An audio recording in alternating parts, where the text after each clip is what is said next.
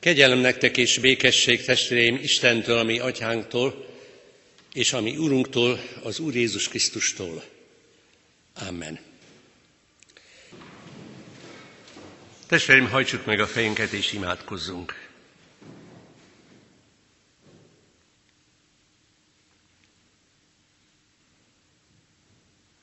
Urunk Istenünk, édesatyánk az Úr Jézus Krisztus által, köszönjük neked, hogy megtartottál bennünket, és velünk együtt a szeretteinket is. Nem természetes dolog, hogy hálát adhatunk neked, hogy az ige szavaival élve imádkozunk, csak a te nagy kegyelmet, hogy még mindig nincsen végünk. Köszönjük mindazt, amit az elmúlt napokban adtál nekünk, testiekben és lelkiekben egyaránt. Köszönjük neked mindenek előtt, hogy az ige Jézus Krisztusban testé lett, belépett a mi emberi történelmünkbe, hogy ő tanított, hogy ő szenvedett, meghalt, és feltámasztatott mérettünk, és hogy ő él. Köszönjük neked a Szentírást, amelyik róla bizonyságot tesz, köszönjük neked a szentek közösségét, az egyházat is,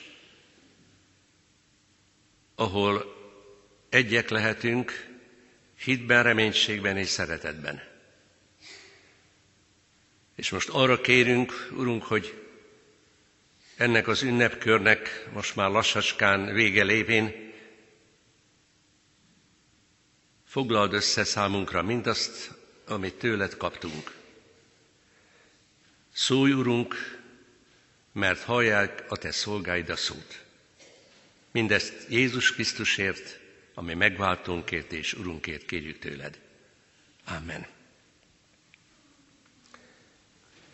Kedves testvéreim, hallgassátok meg Isten igéjét, amelynek alapján Isten szentelke segítségével az ő üzenetét kívánom hirdetni.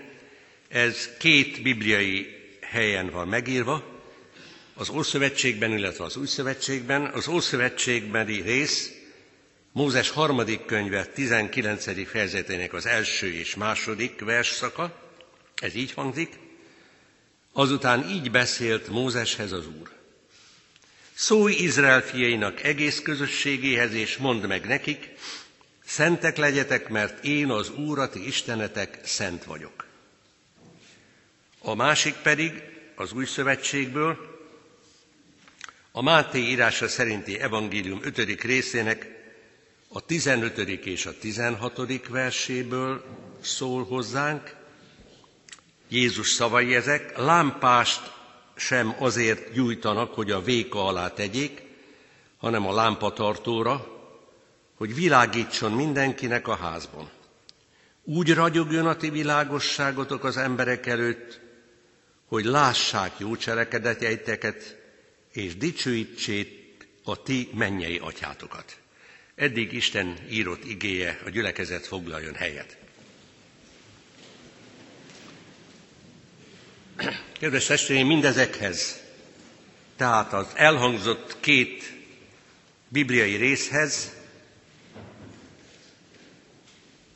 hadd olvassam még a Heidelbergi KT soron következő kérdés feleletét, ez a 122. kérdés.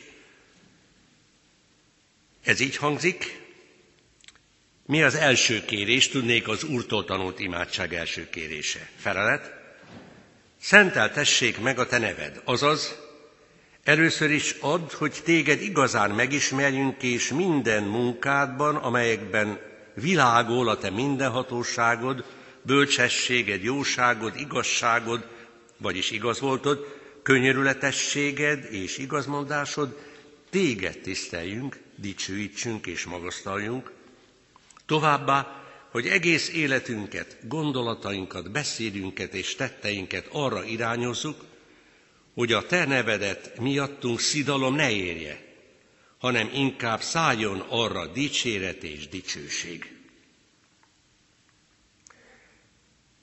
Kedves testvéreim, a kereszténység, vagy kereszténység, mindegy, hogy hogyan mondjuk, az a vallás, amelyiknek az egyik lényeges szempontja az, hogy ők, már tudnék a keresztjének, keresztények egy könyv köré, a Biblia köré gyűlnek össze. Ezt a könyvet, mint tudjuk, szentírásnak is szokták hívni, vagy Isten írott igéjének. Ez a könyv különös könyv. Persze sok könyvről el lehet mondani, hogy különös könyv, nem csupán erről a könyvről. Éppen ezért föltehető az a kérdés, hogy vajon miért olyan különös. Nos hát, nem csupán azért, mert olyan nyelveken írták eredetileg az Ószövetséget, héberül és kisebb részben arám nyelven, illetve az új szövetséget görögül, amelyeket, amely nyelveket ebben a formában már nem beszélnek, átalakított formában igen, de ebben a formában nem. Legalábbis nagy tömegek nem. És nem csupán azért olyan különös az a könyv, mert egy idegen kultúra áll a háttérben, Egy egészen más világkép az, amelyik a Biblia lapjai mögött van, ez igaz, de nem ez a leglényegesebb vonás.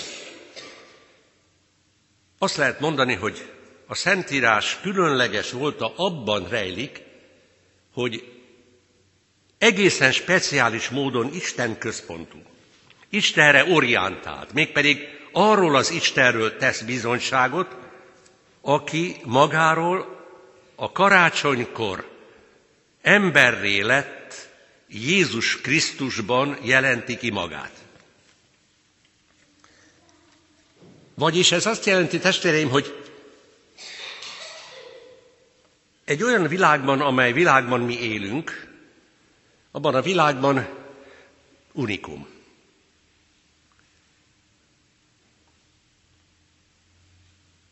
Most térjünk vissza ezután a rövid bemerzetés után, majd mindjárt meglátjuk, hogy miért mondtam ezt el, a Heidelbergi KT 122. kérdés feleletére. Tudjuk ugye, hogy időről időre a Heidelbergi KT-t, a Magyarországi Református Egyház egyik hivatalos hitvallását tárgyaljuk vasárnap esténként, és így jutunk el most már közeledve a 129. kérdés felelethez, így jutottunk el a 122. kérdéshez, amelyik összefügg, szorosan összefügg a 123. és 124. kérdésekkel. Miért? Azért, mert itt a mi atyánknak, tehát az Úr Jézus Krisztustól tanult imádságnak az első három kérdéséről van szó. És az első három kérdés rendkívüli módon összetartozik. Gondoljunk csak erre, szenteltessék meg a te neved, jöjjön el a te országod, legyen meg a te akaratod, mint a mennyben, úgy a földön is.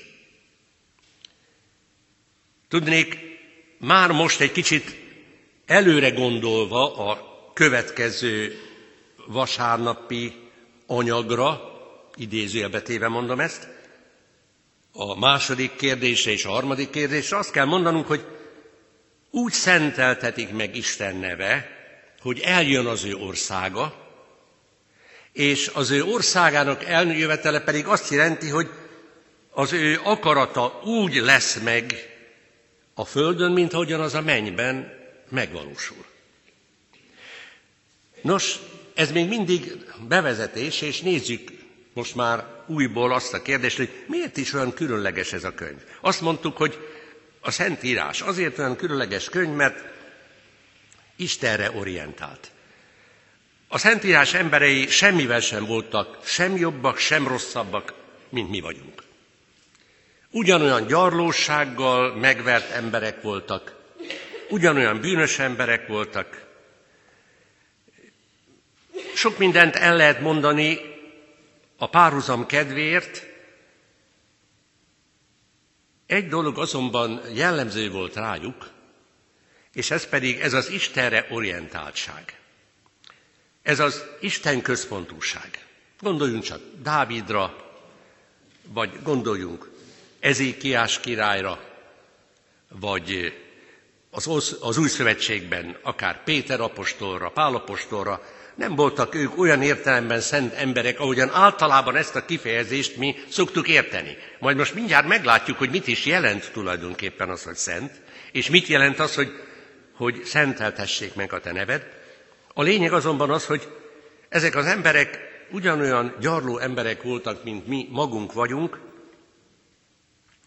de életüknek egy pontjától kezdve azt a kérdést tették fel maguknak, és tulajdonképpen az élő Istennek, aki elhívta őket, hogy mit cselekedjek. Hadd emlékeztessem a kedves testvéreket arra, hogy az első pünköskor, amikor Péter apostol elmondja azt az egyáltalán nem olyan különleges prédikációt jelentő beszédét, akkor az őt hallgatók megkeserednek szívükbe, és azt a kérdést teszik fel, hogy mit cselekedjünk. Na hát ez a jó kérdés. És én azt hiszem, hogy az a jó igehirdetés, és adja Isten, hogy minden erről, vagy akármelyik más szószékről elhangzó igehirdetés ilyen értelemben legyen jó igehirdetés, az a jó igehirdetés, hogy a hallgatók azt kérdezik, hogy most már akkor mit, tele, mit cselekedjünk. Nos, ezek az emberek tehát ilyen értelemben voltak Istenre orientáltak. Ez az Istenre orientáltság azt jelenti, vagy Isten központúság, úgy is lehet mondani, azt jelenti már most, hogy már a 122. kérdés felelet összefüggésében, hogy néhány szót ejtenünk kell Isten szentségéről. Szenteltessék meg a te neved. Isten szent. Először is abban kell megállapodnunk, testvéreim, hogy a Biblia tanítása szerint egyedül az Isten szent. Nehéz szó ez a szent szó. Bennünket persze az is zavar ebben egy kicsit, hogy a protestáns egyházak nem beszélnek olyasmiről, hogy szenti avatás, de római katolikus testvéreink igen. Most nem akarok erre részletesen kitérni, de abban egyez a mi véleményünk, hogy valójában egyedül csak az Isten szent. De mit is jelent ez a szó? A szentség valami személyes erő, valami személyes kisugárzás. És itt nagyon fontos az a kifejezés, hogy személyes, nem személytelen. Talán néha-néha hallunk mi televízióban, rádióban, olvasunk újságban, interneten is hallunk arról, hogy az óceánai sziget világból való az a szó, hogy mana. Ezt így mormolni is szokták. Hát ez a mana, ez valóban valami olyasmit jelent, hogy szent, de tulajdonképpen ez egy szeménytelen valami. Bizonyos emberek, bizonyos állatok, bizonyos tárgyak személytelen vonzó ereje, vagy szintén azt lehet mondani, hogy kisugárzása. De Isten szentsége ebben a vonatban, egészen más, egy teljesen személytelen, csak ő hozzá köthető kisugárzás. Az előbbivel szemben nem lehet megidézni. Az ember megpróbálhatja tehát Isten szentségét, Isten nevének a szentségét. Ha úgy tetszik, Isten nevét megidézni. Ja, Istenem, most segíts! Ó, ugye ismerjük mi ezt. És mivel a Szentírás tanítása szerint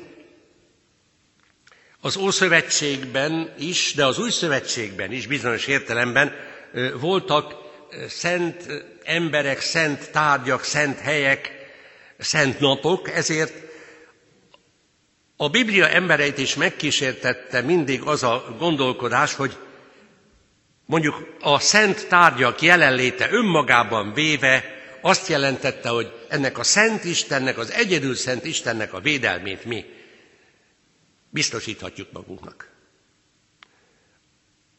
Nem kell nagy bibliai tudósnak lenni ahhoz, hogy az ember az Ószövetségből példát tudjon hozni. A legeklatánsabb példa, a legkirívóbb példa a szövetség ládája. Hányszor látjuk azt, hogy Isten népe az őt elpusztítani igyekvő emberekkel hadakozik, és Isten választott népének, most az Ószövetségi népéről beszélek, Isten Ószövetségi választott népéről beszélek, sokszor megkísértette az a gondolat, hogy jelen van az Isten szövetségi ládája, itt nem veszíthetünk. És veszítettek. Márpedig Isten szövet, szövetségi ládája, az úgynevezett frigyláda, az Isten jelenlétének a szimbóluma lett volna, és sokszor megtapasztalták korábban, hogy Isten jelenléte valóban segítség. Hát akkor mi történt, hogy most nem segít? Hát az történt, hogy Isten nem megidézhető. Isten nem lehet kényszeríteni. És Isten jelenléte attól függ, hogy az ember valóban elfogadja azokat a feltételeket, amelyeket Isten, a szövetség Istene nekünk előír. És hogyha nem fogadja el, akkor nem kell csodálkozni, hogyha Isten éppen nem segít. Erről sok mindent el lehetne mondani, de azt hiszem, hogy egyetlen egy példa, amit én magam is úgy hallottam, nagyon sokat segít. Ilyenek vagyunk mi. Biztos hallották már, kedves testvéreim, az egyszeri embernek a történetét, aki egyszer egy barackpán hát szedte a gyümölcsöt, tudva, levő, tudva levőleg a barack az fa eléggé törékeny, és egyszer csak az egyiken, az egyik ágon ülve azt hallja, hogy recs, rögtön következtet, hogy itt most valami nagy baj történik, és valóban az alatta lévő ág elrecsen, és ő kezd zuhanni, és akkor el, elkiáltja magát, hogy ja Istenem segíts! Az alatta lévő ágon valahogyan megkapaszkodik, biztonságba helyezkedik, és aztán nagyon őszintén, de nagyon jellemzően azt mondja, hogy na Uram Istenem, most már nem kell a te segítséged, innen már magam is lemegyek. Ez a kis történet, én nem tudom, hogy valóságos történet volt-e, vagy kitalált történet, minden esetre talán ö, érzékelteti velünk azt, hogy mi szeretnénk egy ilyen Istent, egy ilyen szent Istent. De Isten szentsége éppen a Biblia Istenének szentsége. Jézus Krisztus atyának a szentsége abban mutatkozik meg, hogy őt nem lehet használni, és nem lehet kihasználni. Ebbe a játékba ő nem megy be nem megy bele. Semmiféle automatizmus nem lehetséges. Mert a szentség, és ugye hallottuk, azt mondja Isten Mózesnek, mondd meg a népnek, hogy szentek legyenek, mert én az Úr szent vagyok. A reánk vonatkozóan tisztaságot jelenti, a tisztaságot jelenti, vagyis azt, hogy Isten akarata szerint élek abban a szövetségben, amelyet ő kötött velem. Forduljunk hát most újból a Heidelbergi KT-hoz. Szenteltessék meg a te neved, azaz először is add, hogy téged igazán megismerjünk, és minden munkádban, amelyekben világol a te mindenhatóságod, bölcsességed, jóságod, igazságod, könnyűletességed és igazmondásod, téged tiszteljünk. Először is tehát itt való eleink arról beszéltek, hogy Istent meg kell ismerni. Akarjuk mi ezt? Vágyakozunk arra, hogy őt egyre inkább megismerjük? Sokszor elgondolkodom azon, hogy olyan világban élünk, és akik még aktívan dolgoznak, tudják, hogy ez mennyire igaz, hogy ha valaki előre akar lépni, vagy csak meg akarja tartani az állását, annak állandóan tanulnia kell. Tovább kell képzel, képeznie magát. Ezzel nem mondok semmi újságot, mindenki tudja ezt. Néha azt látjuk, hogy, hogy egy, mondjuk egy főkönyvelő, aki, akit már talán csak öt év választ el a nyugdíjazástól, kénytelen elmenni egy bizonyos tanfolyamot elvégezni. Mert csak így tudja megtartani az állását. Hogyha mondjuk 55 vagy 60 éves korában elveszi az állását, akkor megnézheti magát. Bocsánat ezért a nem irodalmi kifejezésért. És azon gondolkodom, hogy érdekes, hogy mi pedig miért is vagyunk olyanok, akik úgy gondoljuk, hogy a konfirmációkor befejeződött a, a mi Biblia ismeretünk. Hát miért? Azt hiszem, hogy nagyon sok tévtanítás azért nyerhet teret, mert egy sereg keresztény ember, aki pedig komolyan venné a hitet, elfelejti azt, hogy növekednie kell az ismeretben is. Tehát szenteltessék meg a te neved, először is azt jelenti, hogy téged igazán megismerjünk. Míg pedig minden munkádban és fel is ismerjünk. Istent megismerni és Istent felismerni minden munkájában. Teológiai hallgató koromban a Budapest Pasaréti gyülekezet tagja voltam, és ott egy geológus barátommal fiú bibliakört vezettem. Még máig is emlékszem a következő esetre. Fiú bibliakör alatt én azt értem, serdülő fiú bibliakört, Vasárnapról vasárnapra az Isten tisztelt előtt tartottuk a mi alkalmunkat, külön volt a fiúknak, külön volt a lányoknak, akkor még nem koedukált ifjúsági óra volt, legalábbis a serdülők esetében nem. És hát időközönként elmentünk kirándulni a budai hegyekbe, Pilisbe ezekkel a fiúkkal, és emlékszem egy alkalomra, amikor a Pilisbe mentünk, és volt egy égtelenül rosszul viselkedő fiú. 14 hát éves, a nagy kajla. Ismerjük ezt. És annyi baj volt vele egész nap, hogy amikor a kirándulás során közel kerültünk egy kicsit Szentendréhez, azt mondtuk neki, hogy ide figyelj, hazaküldünk. Ott van, te ismered az utat, elmegy a Szentendrei hévállomásra, menj haza, elég volt belőled. Már-már valóban kenyértörésre került majdnem a sor, aztán egyszer, ez egy őszi alkalom volt, egyszer a kirándulás során egy ö, félig tisztás erdő területhez értünk, ha jól emlékszem, talán vad fák voltak ottan egymástól bizonyos távolságra, úgy délután lehetett úgy három óra, négy óra, és vagy talán még annyi se volt. A lényeg az, hogy a nap olyan csodálatosan besütött a, a tisztásra, és a, azt a gyönyörű, szép, vörös színű avart megvilágította, és valahogy olyan szögben, hogy szinte úgy láttuk, mintha ha valami vörös szőnyeg lett volna leterítve a lábunk elé. Megálltunk és bámultuk. Senki nem szólt egy szót sem.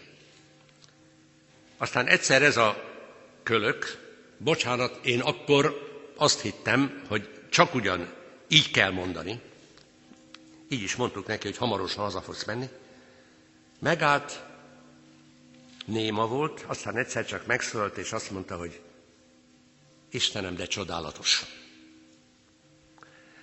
És attól kezdve, már persze nem volt olyan nagyon sok idő hátra a kirándulásból, de még egy három-négy órai út volt előttünk, semmi baj nem volt vele.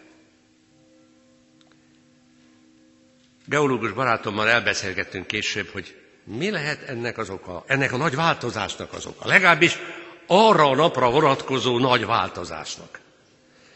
Meg vagyok győződve arról, testvéreim, hogy megértett valamit abból, hogy milyen csodálatos az Isten alkotása. És ennek bibliai alapja is van, lapozza föl mindenki a római levél első és második részét, ott Pálapostól arról beszél, hogy Isten az ő alkotásaiban megismerhető, vagy legalábbis belőle valami felismerhető. És nagyon jól tudjuk, hogy mindig is így volt ez, csak egy időben megpróbálták ezt a tényt letagadni, hogy voltak, vannak és úgy tűnik mindig is lesznek tudós emberek, akik elmondhatják magukról, hogy őket a Szentírás Istenéhez a természet alapos megfigyelése, maga, maguk tudománya indította el.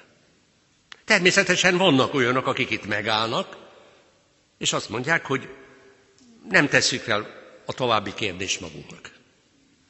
Nem tesszük fel azt a kérdést, hogy hogy alakult ez ki. Így van, nagyon sok tudós, agnosztikus, aki azt mondja, hogy nem kérdezzünk tovább. Nem kérdezzük azt, hogy Isten teremtette ezt. És vannak, akik egyenesen tagadják az ő létét. Mindig így volt ez, és úgy tűnik, hogy mindig is így lesz. De a Heidelbergi KT írói arról beszélnek, hogy nekünk meg kell ismernünk Istent, és fel kell ismernünk őt minden munkájában, amelyekben világol, ez egy imádság, ha úgy tetszik, a te mindenhatóságod, bölcsességed, jóságod, igazságod, könyörületességed és igazmondásod. Figyeljünk fel erre a két szóra egymás mellett a te igazságod és könyörületességed, mert itt kell tovább lépnünk. Ugyanis van egy hely, és ez Jézus Krisztus keresztje, ahol Isten igazságát és Isten irgalmát, könyörületét egyszerre lehet felismerni. És ahelyett, hogy én most erről sokat beszélnék, engedtessék meg nekem, hogy elolvassak valamit, egy rövid részletet, Gyökösi Endre, Hiszek című könyvéből, ez a krédónak, a Hiszek egynek a magyarázata. A Hiszek egy kilencedik mondatáról beszél, megfeszítették, meghalt és eltemették, alászállt a poklokra. Az író a következőt mondja ennek a kilencedik résznek a bevezetéseként. Most legszívesebben azt tenném, mint az az idegen vezető, aki a híres külföldi képtárban teremről teremre vezette a látogatókat. Minden teremben bőbeszédűen és részletesen megmagyarázta a látnivalókat, a festményeket, mindent elmondott róluk, amit tudni illik. Ám amikor az egyik nagy terem ajtajához ért, ott előbb áhítatosan levette fejéről a sapkáját, majd a terem szemben lévő fala felé mutatott, és szinte suttogva csak ennyit mondott, itt van. És aztán félreállt. Mit is tehetett volna mást? Azon a falon a világ egyik leghíresebb óriásképe állt, Jézus a kereszten. Igen, azon a kereszten látható és tapasztalható módon és hihető módon egyszerre látjuk Isten igazságát, az ő szentségét, és az ő írgalmát, könyörületét, ha valakinek úgy tetszik, szeretetét. Igen, ez így van. Ezért hát és ebből következik ennek az igei tanításnak az utolsó része, ott, hogy téged tiszteljünk, dicsőítsünk és magasztaljunk, továbbá, hogy egész életünket, gondolatainkat, beszédünket és tetteinket arra irányozzuk, hogy a te nevedet miattunk szidalom ne érje, hanem inkább szálljon arra dicséret és dicsőség. Mert hisz valami ilyesmit jelent, hogy ti is szentek legyetek. Ilyen értelemben lehet szentségről beszélni. Mi nem avazunk senkit se szenté, Ezt valahogyan az Úristenre bízunk, de a szónak ebben az értelmében mindazok szentek, akik ebben az Istenben Jézus Krisztus által hisznek úgy, hogy őt követik. Mert a szent szónak a bibliai értelmében van egy olyan jelentése, hogy Isten számára külön választott, elválasztott.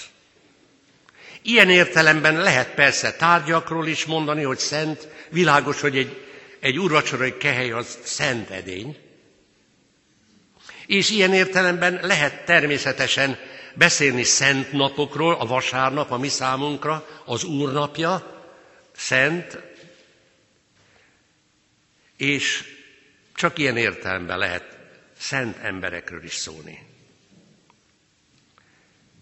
És figyeljük csak meg, mit mond a Heidelbergi KT 122. kérdés felelete a végén. Add, hogy a te nevedet miattunk szidalom ne érje, hanem inkább szálljon arra dicséret és dicsőség. Hogyan lehet ez? És mit jelent ez? Az előbb felolvastam egy bekezdést Gyökösi Endre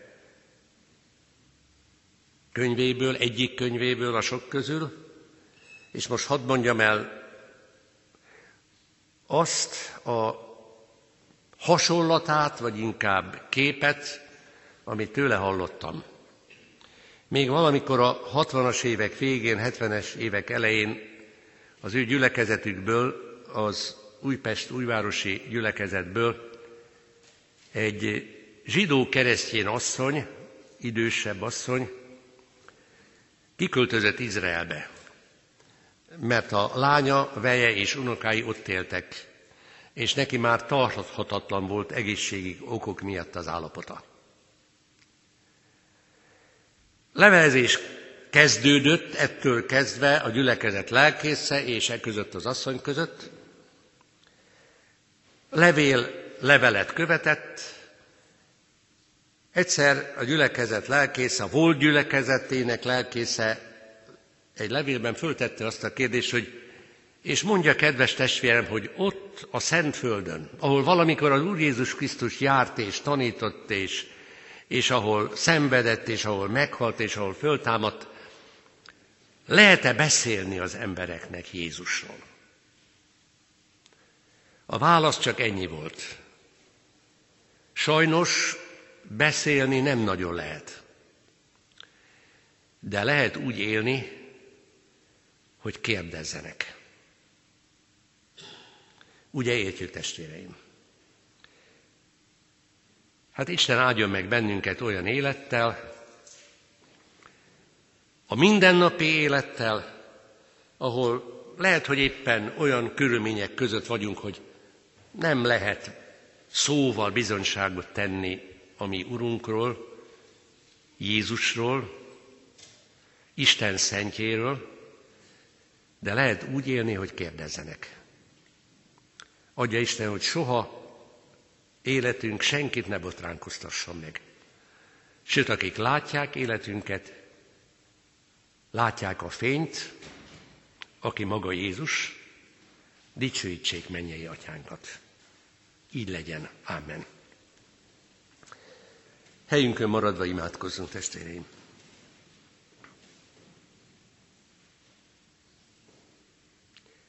Urunk, arra kérünk, hogy legyen maradandó bennünk a Te hirdetett igéd, hiszen Te valamikor egykor úgy határoztál, úgy döntöttél, hogy az ige hirdetés sokak szemében bolondságnak tűnő eszközével tartsd meg a benned hívőket. Kérünk, adja mi szívünkbe vágyat, hogy téged egyre inkább megismerjünk a te igédből, és a te cselekedeteidben egyre inkább felismerjünk. Urunk, Segíts bennünket, hogy mindenek előtt Jézus Krisztusban a testet öltött igében ismerjünk meg téged, hiszen ő mondta egyedül joggal, hogy aki látott engem, látta az atyát.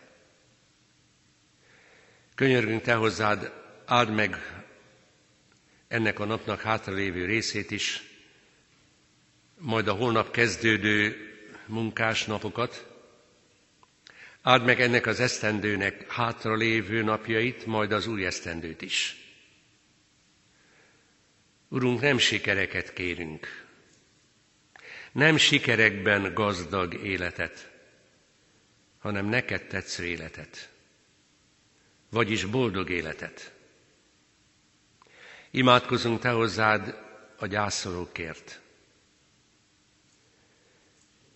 Imádkozunk Te hozzád azokért, akik úton vannak, hogy földi életük végeztével belépjenek az örök életbe. Könyörgünk Te hozzád a kórházban szenvedőkért. Légy az ő gyógyítójuk. És csak ugyan, Urunk, ha vannak olyanok, akiknek már nem sok van hátra e földi életből, ad, hogy megragadják a Te feléjük is kinyújtott kezedet. Áld meg, Urunk, városunkat, hazánkat, kormányunkat, parlamentünket. Imádkozunk azokért a keresztényekért, akik az életüket is kockára teszik, hogy téged megvalljanak. És könyörgünk, hogy ronzsd le az ördögnek sokféle munkáját. És igen, jöjjön el a te országod. Hallgass meg bennünket Jézusért. Amen. És most fennállva imádkozzuk el a mi Urunk Jézus Krisztustól tanult imádságunkat. Mi, atyánk, aki a mennyekben vagy, szenteltessék meg a te neved. Jöjjön el a te országod, legyen meg a te akaratod, amint a mennyben, úgy a földön is. Mindennapi kenyerünket add meg nekünk ma, és bocsáss meg védkeinket, miképpen mi is megbocsátunk az ellenünk védkezőknek. És ne vigy minket kísértésbe, de szabadíts meg a gonosztól, mert tied az ország, a hatalom és a dicsőség mindörökké. Amen. Testvéreim, az adakozásra hívom fel a figyelmeteket, a jótékonyságról és az adakozásról ne felejtkezzetek el, mert ilyen áldozatokban gyönyörködik az Isten. Mindezeknek után az Istennek békesség, amely minden értelmet felülmúl, őrizze meg a ti szíveteket és gondolataitokat az Úr Jézus Krisztusban. Amen.